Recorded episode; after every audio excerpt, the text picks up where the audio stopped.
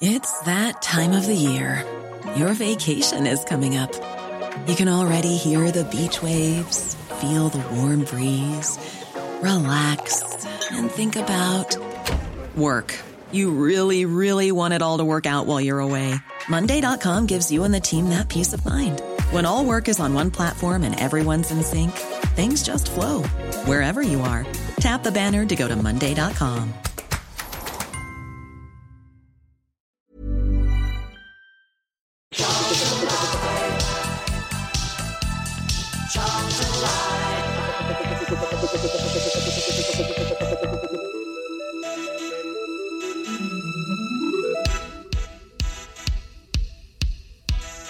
Well, good evening and welcome to Charlton Live, sponsored by the British Institute of Kitchen, Bedroom and Bathroom Installation. This is the big match preview. My name is Louis Mendes. I hope you guys are well. On uh, this week's show, we will, of course, be looking ahead to Saturday's trip up to the Kassam Stadium uh, to take on Oxford United, amongst many other items of discussion. Joining us uh, to have those chats. First up, Nathan Muller. Hey, dear Nath.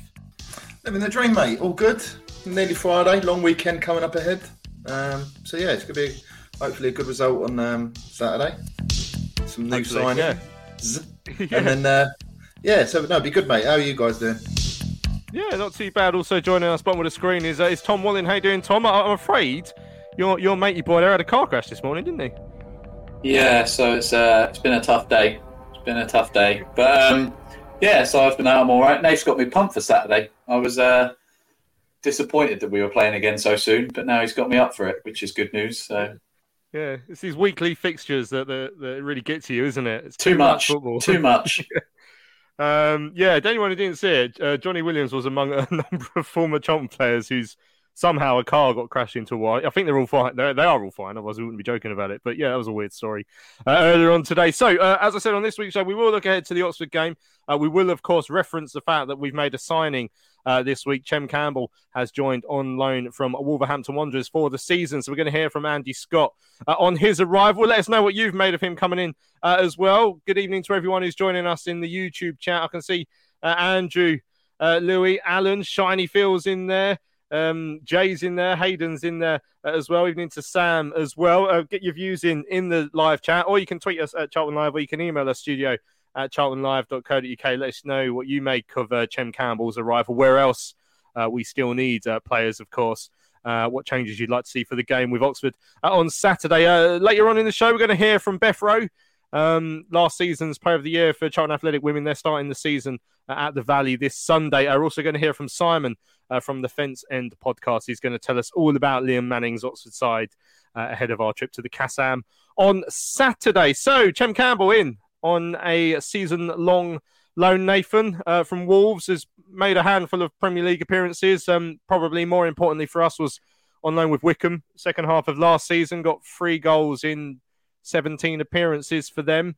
Um, but you know, de- decent reviews actually. I spoke to a, a journo who covered Wycombe yesterday, and he told me that he's um, predominantly left-sided, but it sounds like he can play across the front. The front. Um, bags of ability, loves taking on a player, the sort of player that gets you uh, off your seat. He scored three, but the goals were well taken. So, uh, well, we needed bodies, and, and we've got one.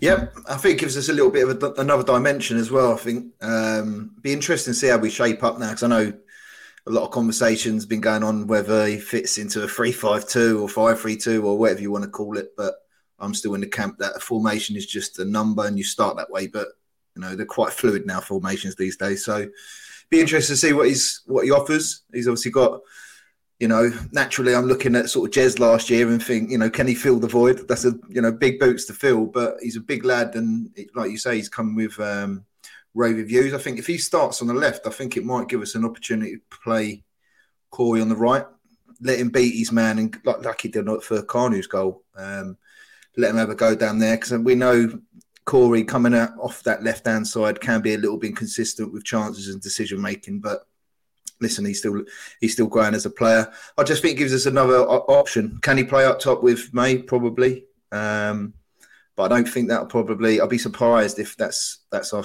any more strikers don't come in because I just think if he's naturally a winger, can play in a ten or or the right hand side. I just like, like I said at the beginning, mate. I just think it gives a lot of options. Still a long way to go for me until I think all of us are satisfied, but we know everyone's going to be working hard in the background to try and get stuff done. Mm, right. Well, let's have a listen to the technical director Andy Scott uh, speaking about Chem's arrival yesterday. Chem Campbell signed number seven in the summer. How pleased are you to complete the deal? Yeah, really pleased. He's, he's, a, he's a player that I've seen a lot recently um, and going back a number of years when he played for Wolves. I remember seeing him against PSG in a, in a game at, at Wolverhampton Wanderers and really impressed with him. He's direct, he's got good physicality, ball carrying, attacking you know, threat that can assist and create and score goals. So another another young ambitious player who, who, was really keen to come to us who you know who's had a number of, of clubs after him.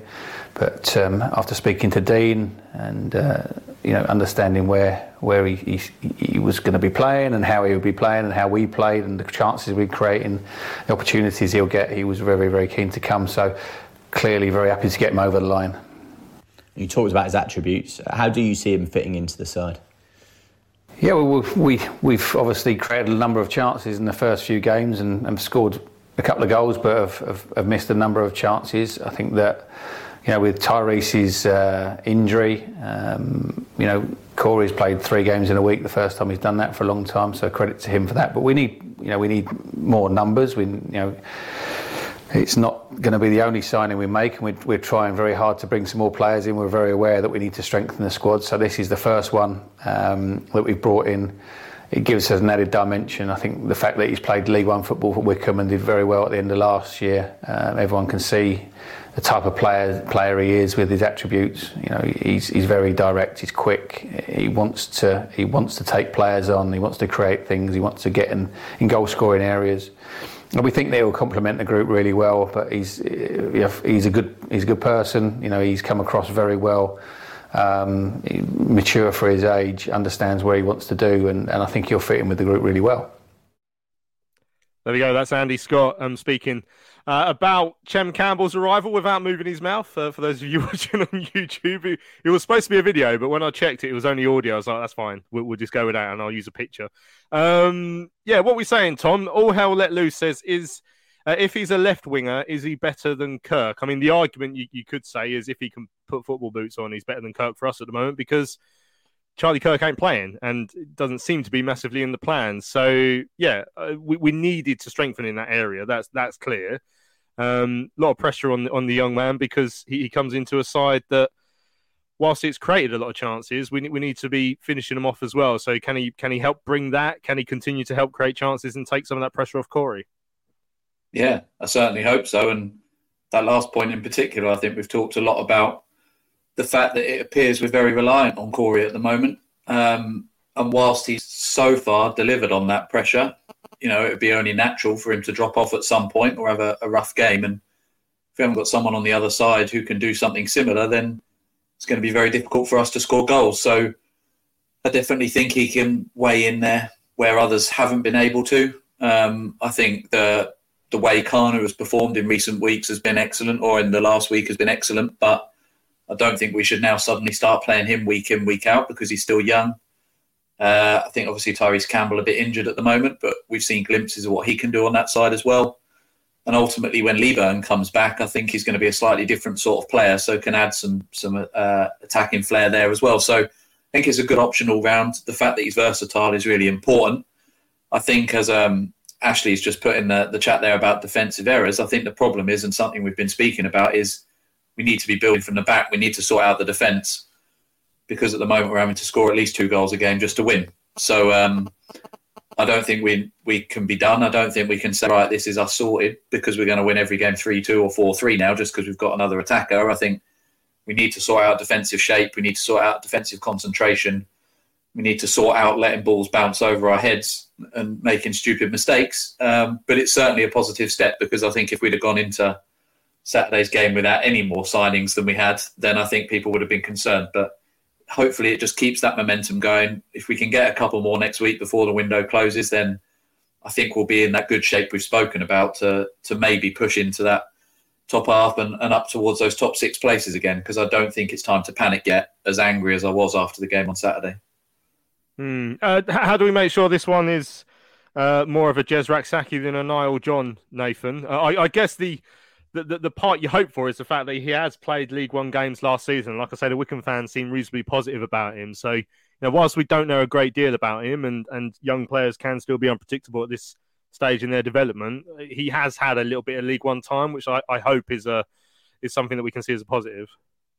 Yeah, I think I think it comes twofold to be honest, mate. I think you've got to have the right application from the player, um, and I think Jez Jez sort of grew into that role. He, he, sort of took the shackles off a little bit, and he was a bit of an unexpected quantity, Jez, wasn't he? So that first game against Plymouth, they didn't really know what to do with him, and then he continued that in that vein of form. So I think he's come here. You know, Ch- Chem's come here with a with a goal in mind.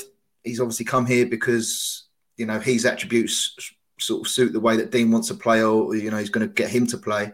Um, so yeah, it, it, a lot of it's going to be down to luck, but it's about you know him staying fit, learning. You know, men's football, like you said, he's a little bit of a stint at, at Wycombe, so he sort of knows what he's going to come up against. Um, so yeah, I just think it's about him expressing himself, and hopefully we can try and bed him in and get that chemistry along with along with the other team because it's going to take time to to, to settle. Maybe um, be interesting where he is going to play if he can play anywhere along the front line. But yeah, I just think it's a bit of both, mate. Bit of bit of consistency, but you're going to get some inconsistency with young players, as you say, mate. But I'm, I'm looking forward to it. It's another dimension. He's big as well as another another six footer in the team. Um, not saying he's going to be our set piece pivot where he's going to be heading everything away, but you know, height is is quite big in this game. So I'm looking forward to it, mate. To be honest, really, really looking forward to it. Especially where Andy was saying he's a ball carrier. We've never really had many of them, really. I mean, you're Corey and you had a couple of other players, but Pan now. But apart from that, you had Liam Miller those years ago, which seemed about 20 years ago. But I just like ball carriers. I think you can turn defence into attack really, really quickly. So I'm looking forward to him, mate. Yeah, Shiny Phil saying uh, we definitely need that threat down the other ring uh, wing, like the Robinson Newton combination we had in the Division One days. Uh, imagine how badly we'd suffer if Corey Blackett Taylor uh, got injured. I think we should have Corey on one side and Chem uh, on the other, and that could be the answer. I mean, is that how you see him playing? And again, it does come back to the question of formation and exactly how we will line up. But I guess if he is as versatile as, as he suggests, and I don't know, like could he play wing back in in a three five two? We found that a problem with with more attack minded players, but it certainly sounds like a four three three. There's a few roles he could fit into. So again, it'll be interesting to see exactly how how Dean lines him up, Tom.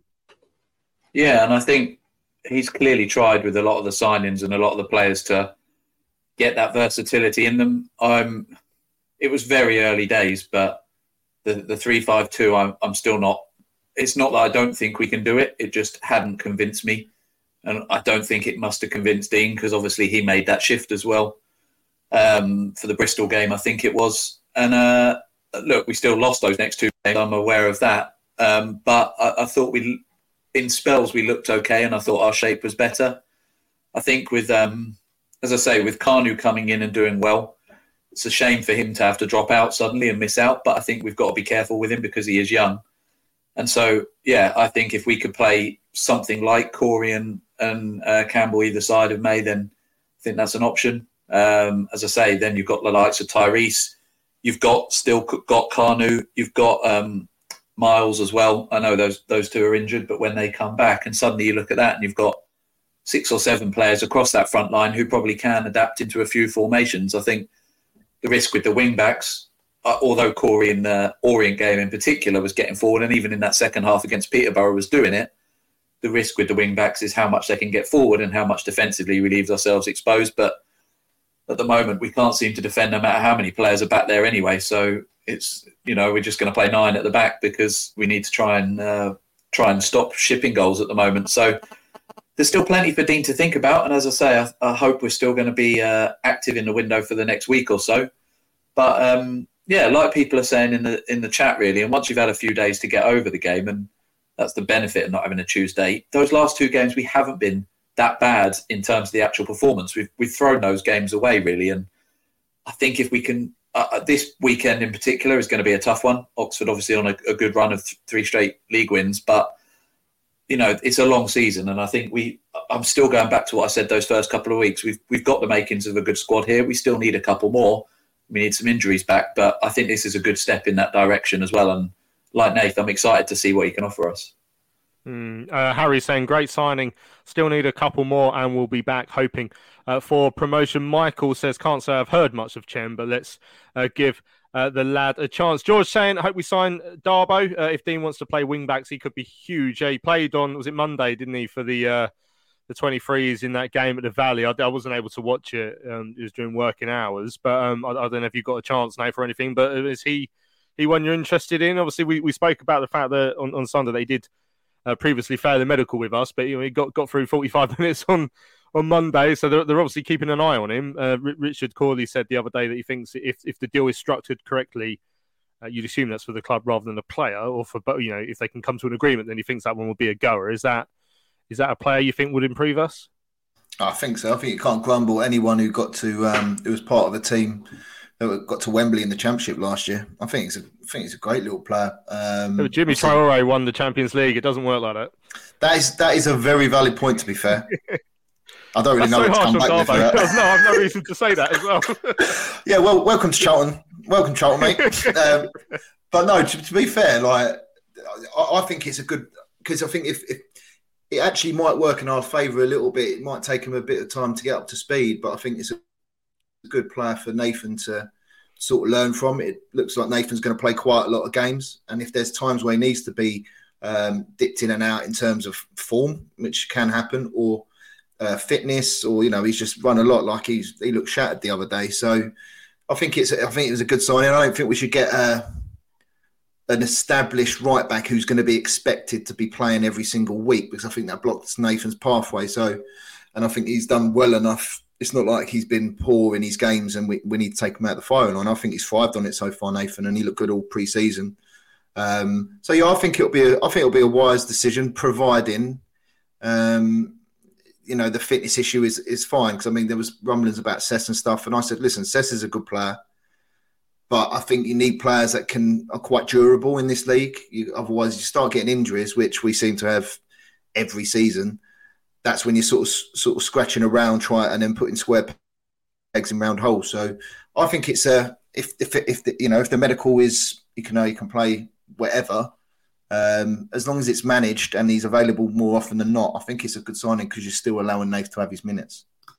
Hmm. Uh, Dan saying I think Assimiwe could do with a rest for Saturday. He's done well, uh, but played a lot for an 18 year old. Corey could be played on the right with Eden uh, on uh, the left. I mean, there has been a lot of chat about defensive errors in the um, in, in the YouTube comments there. Alan saying it's a defense that needs sorting out. Ashley, personal defensive errors have been the bane of us for two to three uh, years uh, now.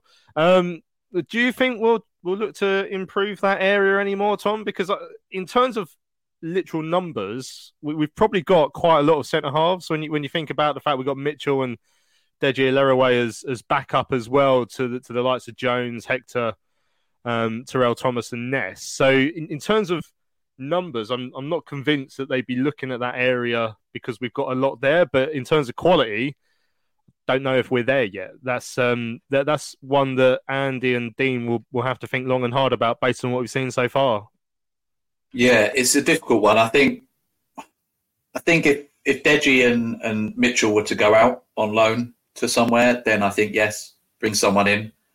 I think if they're not, if that's not the plan, then I suspect the plan is for one of them or both of them to be the backups and to fill in as and when we have injuries and, and need to bring them in. I think you're right that the step Ness or step up Ness made last year prior to his injury, um, obviously bringing uh, Jones in, and with the likes of of Thomas and Hector obviously re-signing for the club, I think they probably looked at that and went, "There's some good experience there."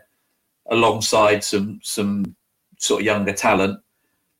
Um, the problem has been, as you guys said on Sunday show, and as we're all aware from recent weeks, the sort of errors that you just couldn't, you just never would bet on. I mean, Michael Hector obviously made that joke in the week, gets his place. None of us could have predicted that he was going to let a ball just bounce over his head to a centre forward. Um, Deji been uh, not Deji Nathan has been exceptional, absolutely exceptional, and we get a attacking corner in the 87th minute of the game, and next thing we know we've conceded because Nate's on his own at the back and has made a mistake. These things Dean can't account for, we can't account for as fans. These are just basic, basic errors. So, in terms of personal quality, I, I think that we haven't shown it, but I think the quality probably is there. I think we need to tighten up on set pieces. We need to be more disciplined and we need to just think a bit more tactically, like not putting a youngster back on his own when he's absolutely knackered at the end of a game.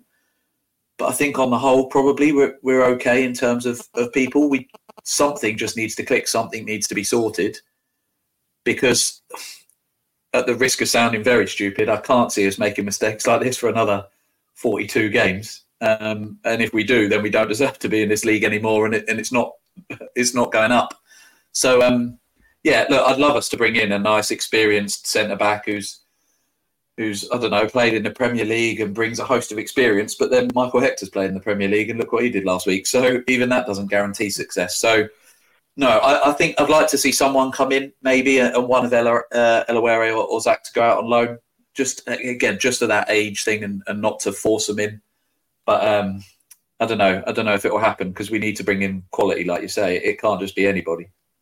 Yeah, I mean, you spoke specifically about about Hector, and obviously, Uh, I did say this on on Sunday show. If you look back at some of the goals we conceded last season, I think that there's probably more that he was involved with than, than you realise. So, whereas we when, when he came into the side, he, he felt like he brought a bit of a calming presence. He did sort of get Charltonized quite quickly, unfortunately, with the rest of them, and, and make some of these errors that you wouldn't expect a player like him to do so. So again, hopefully, once I don't know, once he's got into his flow this season, uh, we'll, we'll, we'll see a bit uh, more from him. Right, Dan saying on the Chem Campbell, a player that we needed 100% going one on one.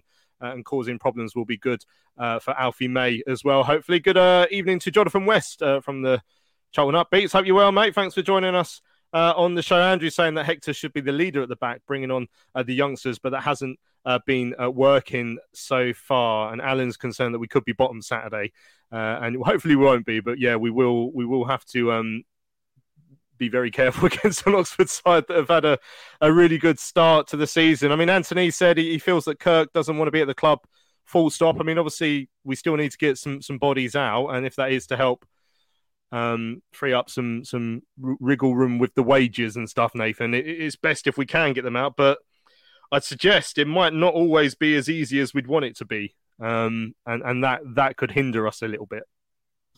Yeah, exactly. I mean, you could have we could have DJ on and and Kirk here, and if they are the two that they're trying to ship out, the first thing you've got to have is someone who wants them instead.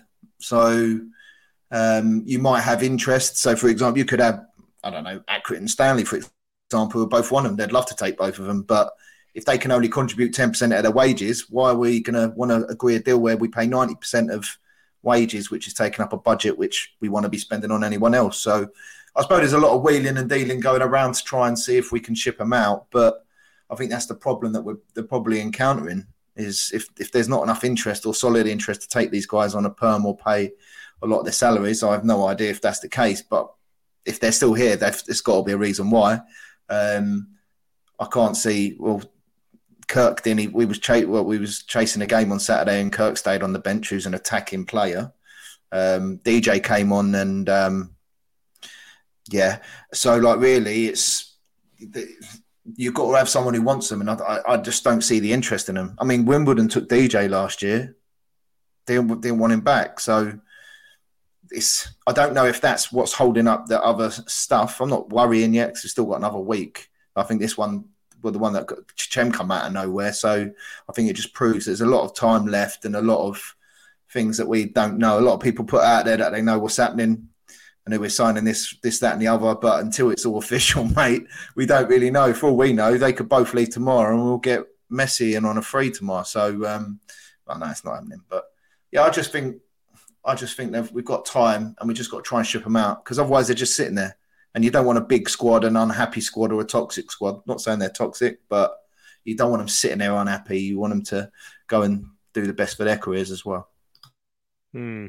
Uh, right, still plenty more to come on Charlton Live uh, this evening. We're going to hear from Simon from the Fence End Pod uh, about uh, Oxford United. Of course, we're going to look ahead to the Oxford game. One thing I'd just be wary of in the chat, I might talk about is I don't know if you saw there was an interview uh, with Charlie Methven in one of the papers today. I think it was the Telegraph. It was the Telegraph. Um, just let us know what you made of that. He was speaking about trying to get the losses down to one to two million pounds uh, a year. Um, let us know how uh, realistic you think uh, that is. Um, but uh, we've got a special guest joining us now on Sunday. Uh, Charlton Athletic women are kicking off their season uh, at the Valley, 3 p.m. Kickoff against Sheffield United. And joining us now live on Charlton Live is last year's Player of the Year for Charlton Athletic women, Beth Roe. Good evening, Beth. How are you? Good evening. Thanks for having me. Yeah, I'm all good. Thank you. How are you? Yeah, really good. Thank you. So, season kicks off on Sunday. How prepared are we? Uh, we've done a lot of work behind the scenes. Um, we've got quite a lot of new players, so it's taken its time for us to gel together. But I mean, preseason's about digging deep, pushing boundaries, and hopefully, when it comes to the start of season, we've laid the groundwork and we're ready to go. Yeah, he said it's, it's, it's been a busy summer for the side, uh, a fair bit of turnover. I mean, some some uh, big name players coming in. Kate Longhurst, who's won won the WSL a couple of times, obviously um, been with West Ham as well as, as Liverpool. Uh, Freya Godfrey's come in from from Arsenal on loan. Carla Humphreys played for Arsenal and, and Liverpool as well. So Karen's obviously had a had a work out rebuilding the squad. Um, how are you feeling in terms of uh, the the sort of shape of the squad going into the next campaign? I think most definitely, as you said, there's been players who have come in with a lot of experience, and I think that's something over the last few years we've probably lacked. Um, we've had a very young squad to now having a few older players who can sort of lead us in that direction. So hopefully, going in, we're just going to focus on ourselves. That's all we can do, and then we'll take it game by game. But those players have definitely come in and given us a boost and have taken us to the next step. And sort of kudos to Karen and the staff for identifying that and sort of going with it. So hopefully that's something like we're able to learn off and take going forward with us. Yeah, and she's just signed a new two-year deal as well, Karen Hills, to extend her stay uh, with with Charlton. Um, Sheffield United on on Sunday, three o'clock at the Valley. Uh, obviously, played at the Valley a few times last season, including uh, one where you were the match winner against Southampton, if I remember rightly. Um, how important would it be to see a nice big crowd down there? Oh, most definitely. To have the fans behind us would be like incredible. Um, I mean, you've seen at the World Cup the squads that they're getting. Obviously, by no means are we expecting anything like that, but to have a good thousand or so would be incredible, just to give us sort of the the confidence and to have the backing and to make that sort of our home ground and our fortress. Um, with any team that comes in, will intimidate them, and in a sense, they'll be our 12th man on the pitch. But no, Sheffield will be a good side. They've just gone full time, so we've we'll have our work cut out, but we'll do the behind scenes work and we'll go with our game plan and we'll stick with it. Yeah, you mentioned the World Cup. I mean, it was obviously disappointment at the end, but it's so great to see a, a few former Charlton faces out there. Of course, Kate is was with us just a, a couple of years ago. Um, was it fourth, fourth last season? Flirting with the top the, the, top position for a little while up until the last couple of weeks. I mean, what what is the target for this year? Because you know, full, we've gone, been full time professional. This is our third year now. I guess at some point we've got to start looking upwards to, to WSL and see if we can make that step up. Most definitely. I think internally we have targets, um, but when it comes to it, you can't reach that end goal without taking it game by game. So as a squad, we've done a lot of work behind the scenes, um, sort of set our goals and our standards that we expect of ourselves. Um, and we will just go into each game um, sort of taking that with us. Um, so we know what we've got to do, um, but the standard in the championship is growing year upon year, um, and it's getting harder and harder. So we can only sort of do the best we can on the day. So um, yeah, it's a difficult sort of challenge with the teams around, but we're quietly confident in our ability, um, and um, hopefully you'll see that the weekend. Yeah, well, I know Jonathan Westwell because he's uh, said hi to you, Beth, in the chat. He'll be there uh, at the Valley uh, on Sunday. Yes. Hopefully, as many Charlton fans as possible can get down there. Beth, thanks for joining us and all the best thank for you. the upcoming campaign. Cheers, there thank we you. go. That's Beth Roe from the uh, Charlton Athletic uh, women's side, looking ahead to Sunday's opening game against Sheffield United at the Valley. That's a three o'clock kickoff. Hopefully, uh, you'll be able to get down there. Right, we're going to have a quick break on Charlton Live. When we come back, we will continue to look ahead uh, to Saturday's trip up to Oxford. Thinking about a new kitchen or bathroom? Find professional, independent local installers with free home surveys, itemised quotes and protected payments, trading standards approved contracts, and workmanship warranties. The British Institute of Kitchen, Bedroom, Bathroom Installations accredits installers to ensure they are police checked, fully insured, and experienced. Take the risk out of home improvement. Visit bikbbi.org.uk. Hello, fellow addicts. I'm so excited to tell you all about our micropub, the River Ale House. The River Ale House is based in East Greenwich. It has six Pub of the Year awards, an ever-changing selection of amazing beer.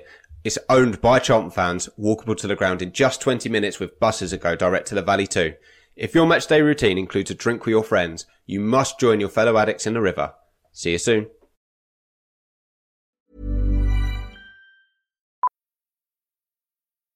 Millions of people have lost weight with personalized plans from Noom, like Evan, who can't stand salads and still lost 50 pounds. Salads, generally, for most people, are the easy button, right? For me, that wasn't an option. I never really was a salad guy. That's just not who I am. But Noom worked for me. Get your personalized plan today at Noom.com. Real Noom user compensated to provide their story. In four weeks, the typical Noom user can expect to lose one to two pounds per week. Individual results may vary. Hiring for your small business? If you're not looking for professionals on LinkedIn, you're looking in the wrong place. That's like looking for your car keys in a fish tank. LinkedIn helps you hire professionals you can't find anywhere else, even those who aren't actively searching for a new job but might be open to the perfect role. In a given month, over 70% of LinkedIn users don't even visit other leading job sites. So start looking in the right place. With LinkedIn, you can hire professionals like a professional. Post your free job on linkedin.com slash people today. Right, welcome back to Charlton Live. This is the big match preview. Massive thanks to Beth Roe from Charlton Women, uh, who joined us just before uh, the uh, break there. Right, um, Saturday, we're heading up to Oxford United. Not a happy hunting ground uh, for us, unfortunately. Uh, I was looking up earlier. We've literally never won a league game at, at the Kassam Stadium. We did win uh, in the FA Cup there when Yann Kermorgant scored a free kick, which was obviously a, a, great day. And I think that was his last Charlton goal, actually, as well. So it is hello turf uh, for us Addicks fans. But we are facing a side uh, who've had a particularly uh, good start uh, to the season. Uh, joining us now from the Fence End pod to tell us all about Oxford United and Liam Manning's team is Simon. Good evening, Simon. How are you? I'm very well. How are you guys? Yeah, very good indeed. Thank you. Um, yeah, it's been a decent. Other than the opening day defeat at Cambridge, it's been a, it's been a pretty good start, and, and probably exactly the response you wanted after a, a bit of a strange season last year. Yeah, absolutely. Yeah, a, a, a, poor start to the season and, and getting knocked out of the League Cup as well, heavily beaten down at Bristol City. And I think we had a good pre-season, won the last uh, pre-season game against QPR, and I think the, the, two defeats right at the start of the season were perhaps just a bit of a wake up call that we weren't the real deal, and and it's it's really the three games since then we've got better and better. So, uh, what I was just going to ask really, because now you've got Liam Manning in, it's quite a stark contrast in of when you had Karl Robinson uh, there. So, I just wanted to see the difference in and how you've seen the difference of styles of play from Robbo to what obviously Liam Manning now. Yeah, I mean it's it's not a massive change in that under Robinson we did like to play out from the back, but in terms of personality, yeah, chalk and cheese. You know, uh, obviously you guys know about Karl Robinson. Liam Manning's a, a far more sort of studious, very much you know data driven, uh, and and a much calmer influence, which I think was what we needed certainly after the the last season under under Karl, um, where it, it, it, all sort of fell apart a bit, really. But but in terms of play, you know, both managers like to play out from the back, like to play. I can see we we press a bit more and we're a bit more adventurous. I think certainly from what I've seen so far under Manning, um, that that we we look to get forward a little bit more from those sort of midfield areas rather than playing the ball back and recycling it and really being patient. He's a bit more adventurous obviously flirted with relegation towards the back end of last year. Simon, um, what are what are Oxford? What are your aims this year? Obviously, very early days in terms of performances, but going into the season and the summer you've had and the signings you've made, what do you think fans are kind of expecting from the team this year? Yeah, I, I think. I mean, last season we were expecting a playoff push after the previous couple of years, two or three years where we we'd been there or thereabouts. Um, so, I mean, pretty much anything will be an improvement on last season. Um, I think, yeah, based on the last sort of three games and, and away wins at Derby and Barnsley, who you would expect to be there or thereabouts as well. I think they're, they're good results, very good results for us. You know, maybe playing them towards the end of the season when they've got going would have been tougher. So we've we've picked up six points there that maybe we we wouldn't have expected to. And I think yeah, we we'd be expecting or hoping for a top ten finish and maybe a push for the playoffs. Mm. It's a question we've asked uh, some some of our other like opposition correspondents so far this season, Simon, and it's a question I feel a bit silly about now because judging by our results, we're playing Barcelona every week. But do you think that League One is a bit is a bit weaker this season? I mean, we've certainly contributed to that so far, but at the start of the season, we were like, yes, it's not the strongest the strongest league it's been this year. We, we should do well, and then we, have un- unfortunately personified the fact it's not particularly strong. Yeah, I mean, with with you know the, the clubs that have gone up, Ipswich and, and Sheffield Wednesday and, and, and Plymouth, you know, decent sized clubs. The clubs that have come down and the clubs that have come up from from League Two aren't quite as big. You know, you, you I'm trying to think. Yourselves, Reading, Portsmouth have had Premier League experience, um, and obviously there's a few of us that have had old Division One experience. But yeah, it's there's not the the massive clubs down here at the moment. Um, that said, I think League One is a weird division anyway, in that you know a well-run small club with a, a tight-knit group of players and a manager that can get the best out of them. You know, Wycombe of a couple of years back or a few years back proved that you you can get out of this division without having to spend huge amounts of money. Whereas the Championship, you, you know, yeah, getting out of the Championship is a much harder uh, harder proposition. Just one more from me, Simon. Sorry, mate. Um, hmm. I know it's only only early days and he's played four games, but obviously James Beadle was at Charlton for a lot of his youth career, um, and obviously he's gone out on loan. He, went to Brighton, and now he's on, he went on loan to Crewe, and he's obviously at you guys now. What have, what have you made of, of, of James so far? Because he had big, you know, he had big, a big promise mm. when he was down here. Yeah, I've been impressed with him. Um, he's only a young lad, um, but he's he's made some decent saves, sort of low down. You, you know that whole thing about a big keeper, put it low down, he might struggle. No, he's, he's his um, reactions are quick.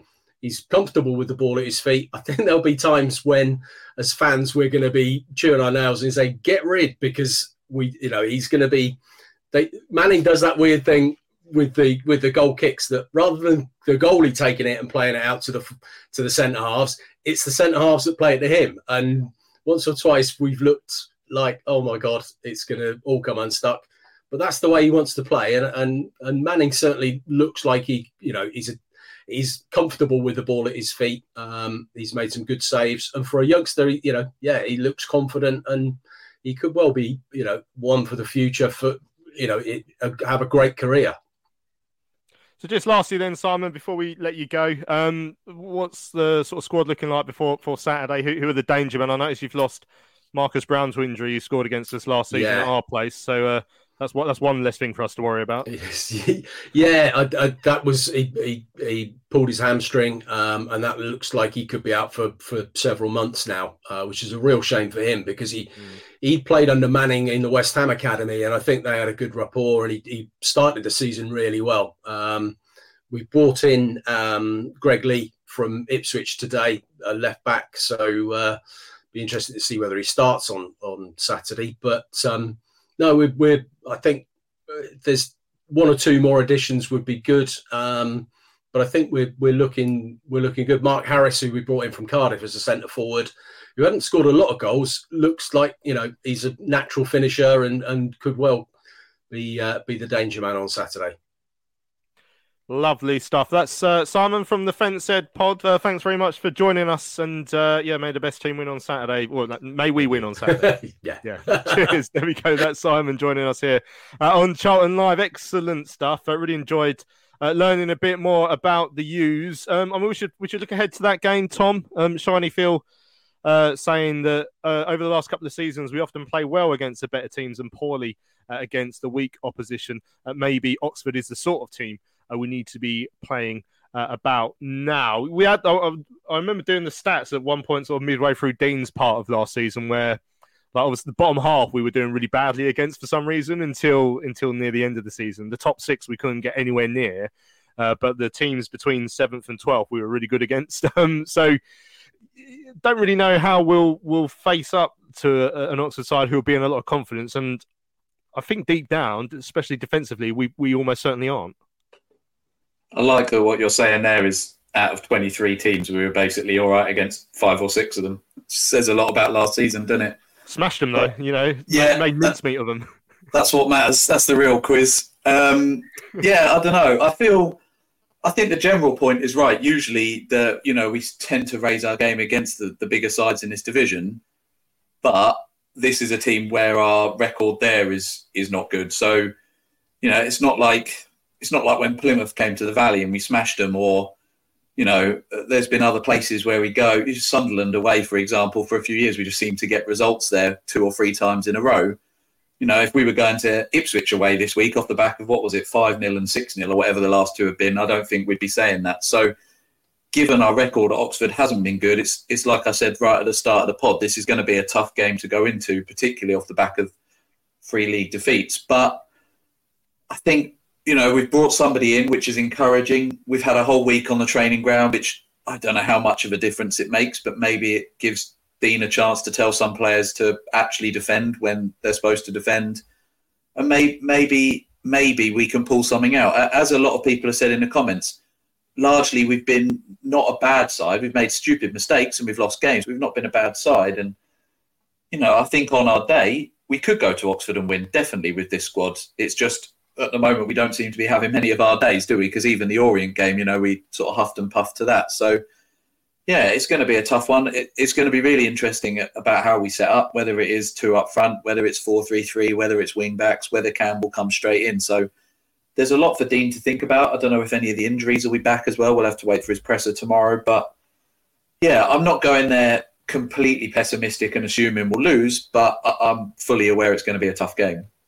Mm, yeah, as, as Tom mentioned there, we don't have Dean's preview today. He normally does it on a Thursday, but he's doing it tomorrow uh, this week. Uh, Paul's asked a good question, actually. It's a good discussion point. Uh, I have one question for the panel. Uh, have they uh, sorted out the leadership in this team? In your opinion, uh, this was discussed end of last season.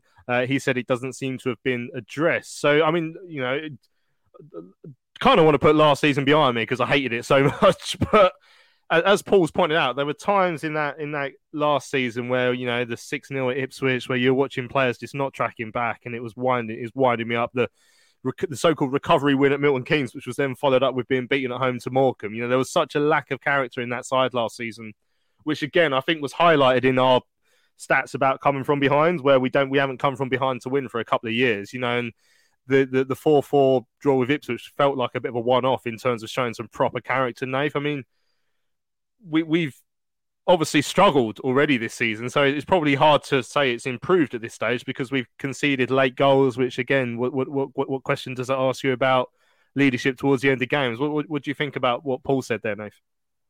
Yeah, I think I think it's a valid point. I think we do need a couple more leaders. You've got um, obviously Dobbo lead by experience. I don't know if Dobbo's going to be.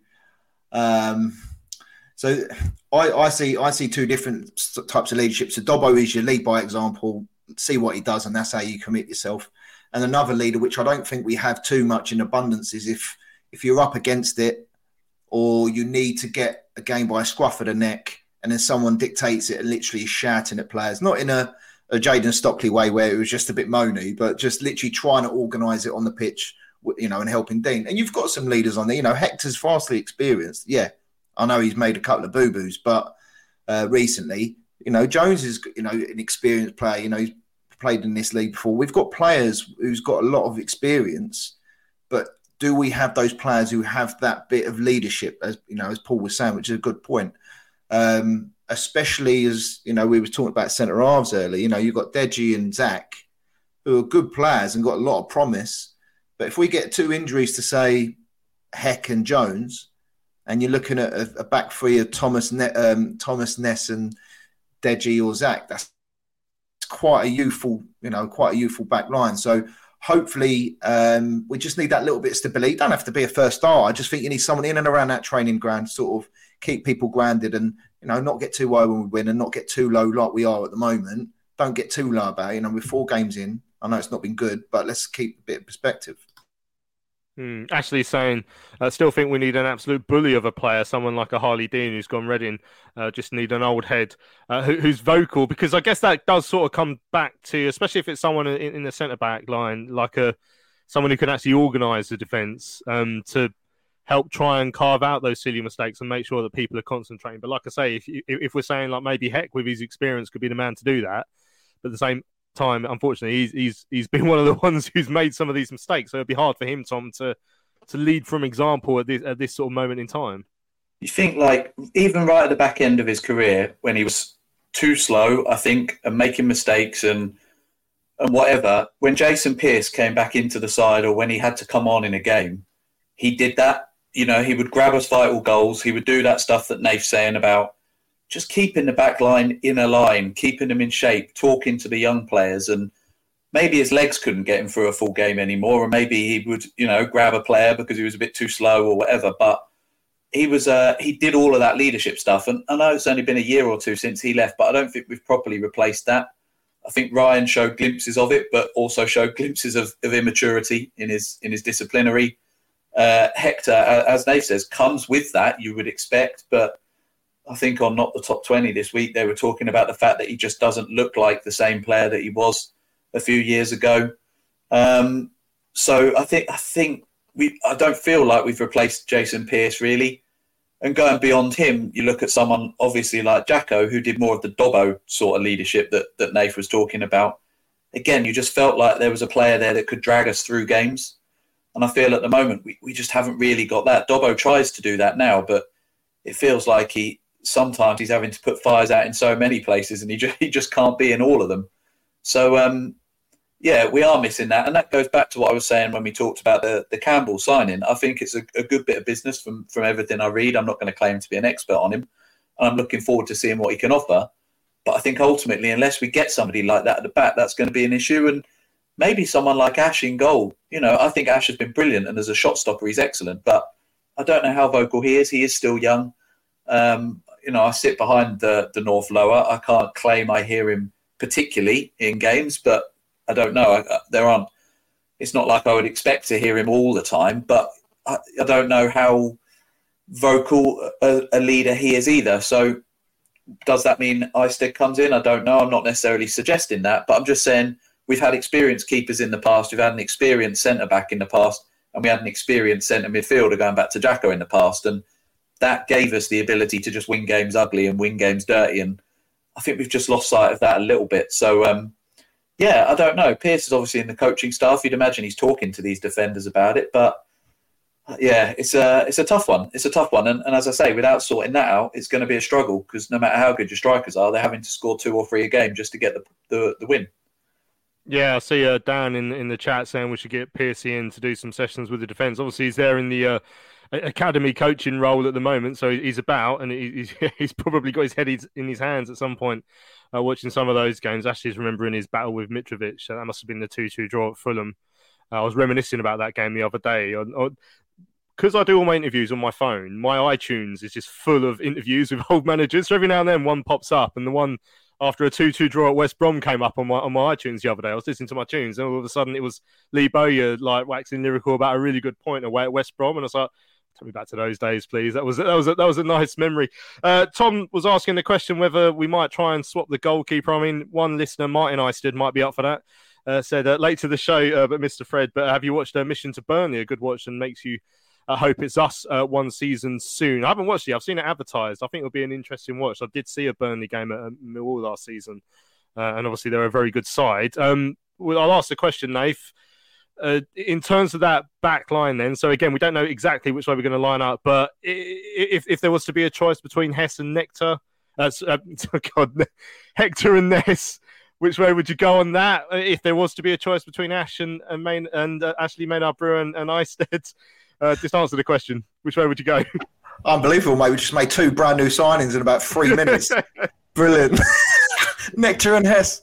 Um, do you know what? Like, I Nectar's quite sweet, I, to be fair. I would, I would, st- I, I, know I'll probably go against the grain. I'd stick with Hector. But listen, I know he's made a couple of boo boos, um, as I've said already. But I just, I think we need to try and get a consistent back line together.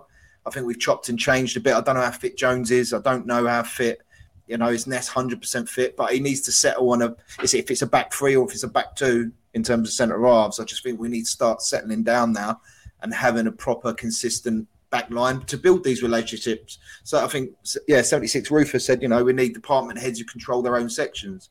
You need that. You need to build that chemistry with all different players. So I'd I'd go with Jones and Hector personally uh, if we're going to go for a back four um, because he's made errors, and I think it, it, must be so frustrating for Dean. And I know we've not been good. Losing two games at home in August is not great, but let's have it right. But at the same time, you can you can train all week, you start tactics, you can do everything. But if you give away silly errors and just do silly things, which happens, you can't really legislate for that, you know. And I just think we, if we're going to just swap the defenders every time we lose a game, we could be swapping them around for quite a while unless things pick up. Mm, yeah, that, that's part of it, isn't it? We we make so many like we, we can't really predict how we're going to line up on on Saturday in terms of shape, so it, it does make the, the question of team news quite hard. Um, I, I, guess another part of it is uh, I think it was Anthony who said it higher up in the chat. You know, um, if we're going to go the four three three, then that does on paper leave Alfie a little bit isolated in the middle with with the two wingers uh, outside of him. Dan's uh, it was Dan who said you've got to play May uh, in a two. He's too isolated on his own. So because of that, would you prefer the three five two, Tom? But you know, we said it. We said it already. We've had we've had issues with with both formations, so it's a tough one. I I, I don't want to see Alfie isolated in particular. I think you remember the the, the, game away at Peterborough, I, I, can't remember what shape we played there. I think we played the three, and, and, therefore with two up top, but it was with Payne up top. And we saw when when Alfie got isolated, he only touched the ball 13 times in that game. One of which was a, a shot that made the keeper work. You know, he, he turned something into a chance. But we've got on paper one of the better strikers in League One. We got to, we got to get the best out of him. Yeah, it's a really difficult one because the more I'm thinking about my answer, I'm thinking all the way back to the Orient game. He's had chances in in both sets of formations. Yes, he's been isolated, but he has created something in all of them and for me, it almost goes back to the question you asked, Nate. I think we have to, and what people have been saying in the comments, we have to get the defence right first of all. I don't know what the right defence is. I think, but but I feel like that is key, and then you build from there. I also agree, by the way, that I don't want May isolated, but I feel like if you play him with with two natural wide players, for example, when you've got Corey and uh, Ankem up there, then maybe you know, if the ball's out one side, the other can cut in and almost play alongside him, and you've got options. I think what worked well the last couple of games when he had Kanu up there is Kanu was able to flick balls on and able to hold the ball up, and there was someone close to him. I don't necessarily think he needs that if the players around him are working. You look at the goal against Orient, for example, came from Corey to cutting down on the left and cutting the ball in.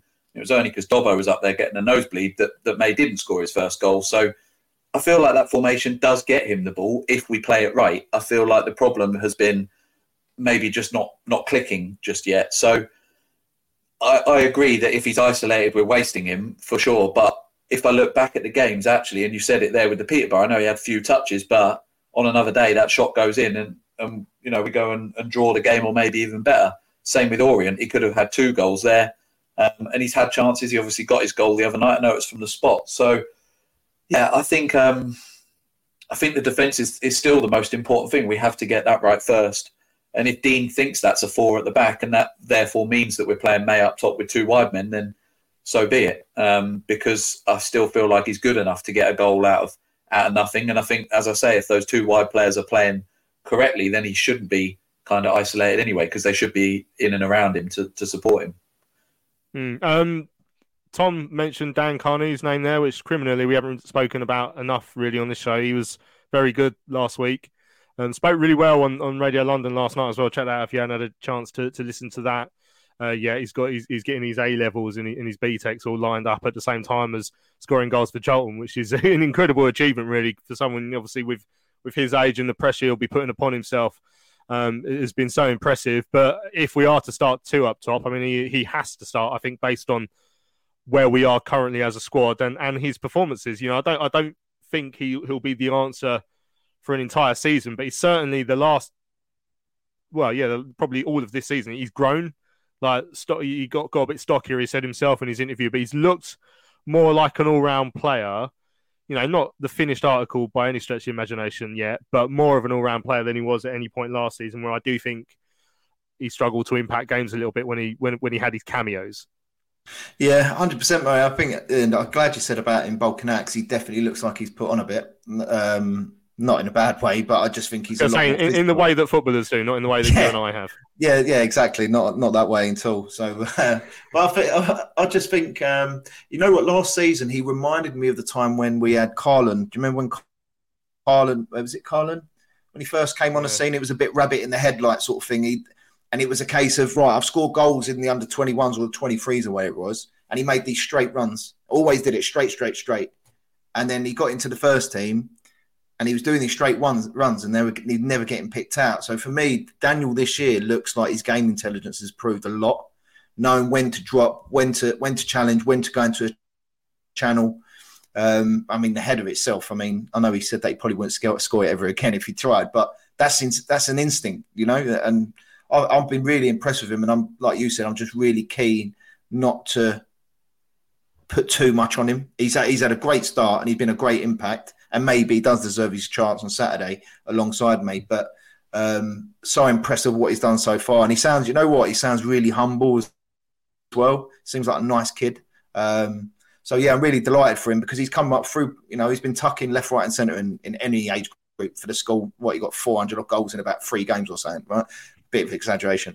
But I think no, I'm really happy for him, mate, and I hope he can stick around. But if it means that he he gets regular time out on a loan, if we get enough players for cover, then I'll be happy with that as well. Because I think I just he's definitely one for the future. But I think the jury's out there in terms of Saturday. But you can't begrudge him that start for sure. Yeah, I mean, um, uh, yeah, I, uh, Paul says I agree. Uh, the uh, change of keeper is a must. Um, Andrew's talking about how Nicky Pope you never stopped shouting in the defence, even though uh, he was young. So he says uh, if uh, uh if uh, maybe Ash could do that. And Dan saying I think uh, Kanu was one of the players who came in much earlier after the summer break to try and get ready and be at his best for this year, and it's paid off. I'm trying to work out if there's really any other massive question marks in the in the side in terms of fitness and stuff. Um, Kamara was a potential, wasn't he, when we spoke to Dean last week that he might be back this week. So if he's ready would would he replace and uh, Karoy Anderson? I guess if that's the case, if if he can be risked from the start, Tom. Uh, maybe, yeah. I think um, Karoy's played well. That's the problem. So it's like you, you don't want to take him out just for the sake of it, and you don't want to put Pan in too early, given his injury record and his struggles to play ninety minutes. But um, I think it's again, it goes back to the protection of those youth players. And the problem we've had this year is we're just not able to protect them because we need them so much. So I think a lot of it, I don't know whether Dean will give anything away in his presser tomorrow, but a lot of it will just come down to whether players are fit, as you say. And if not, it goes back to Nafe's point earlier. And, and I think I said it the last show I was on as well. Uh, I like the consistency. I feel like that's, that's an important thing. Um, and so you don't change it unless you really have to, or if somebody obviously it's just had a bit of a nightmare. But um, yeah, I can't I can't really see too many other changes. When you looked at that bench on Saturday, there wasn't a lot of changes you could make in game. So I can't imagine Dean's looking at it now and thinking, oh yeah, I'm going to bring so and so in. You know, we've referenced Kirk already, Payne, players like that. I don't. That start he's been waiting for. yeah, based on that cameo last Saturday, he's not exactly earned it either, has he? So I just don't think there's a lot there at the moment, sadly, for Dean. And, and until we get some players back, he's having to pick from a very small pool.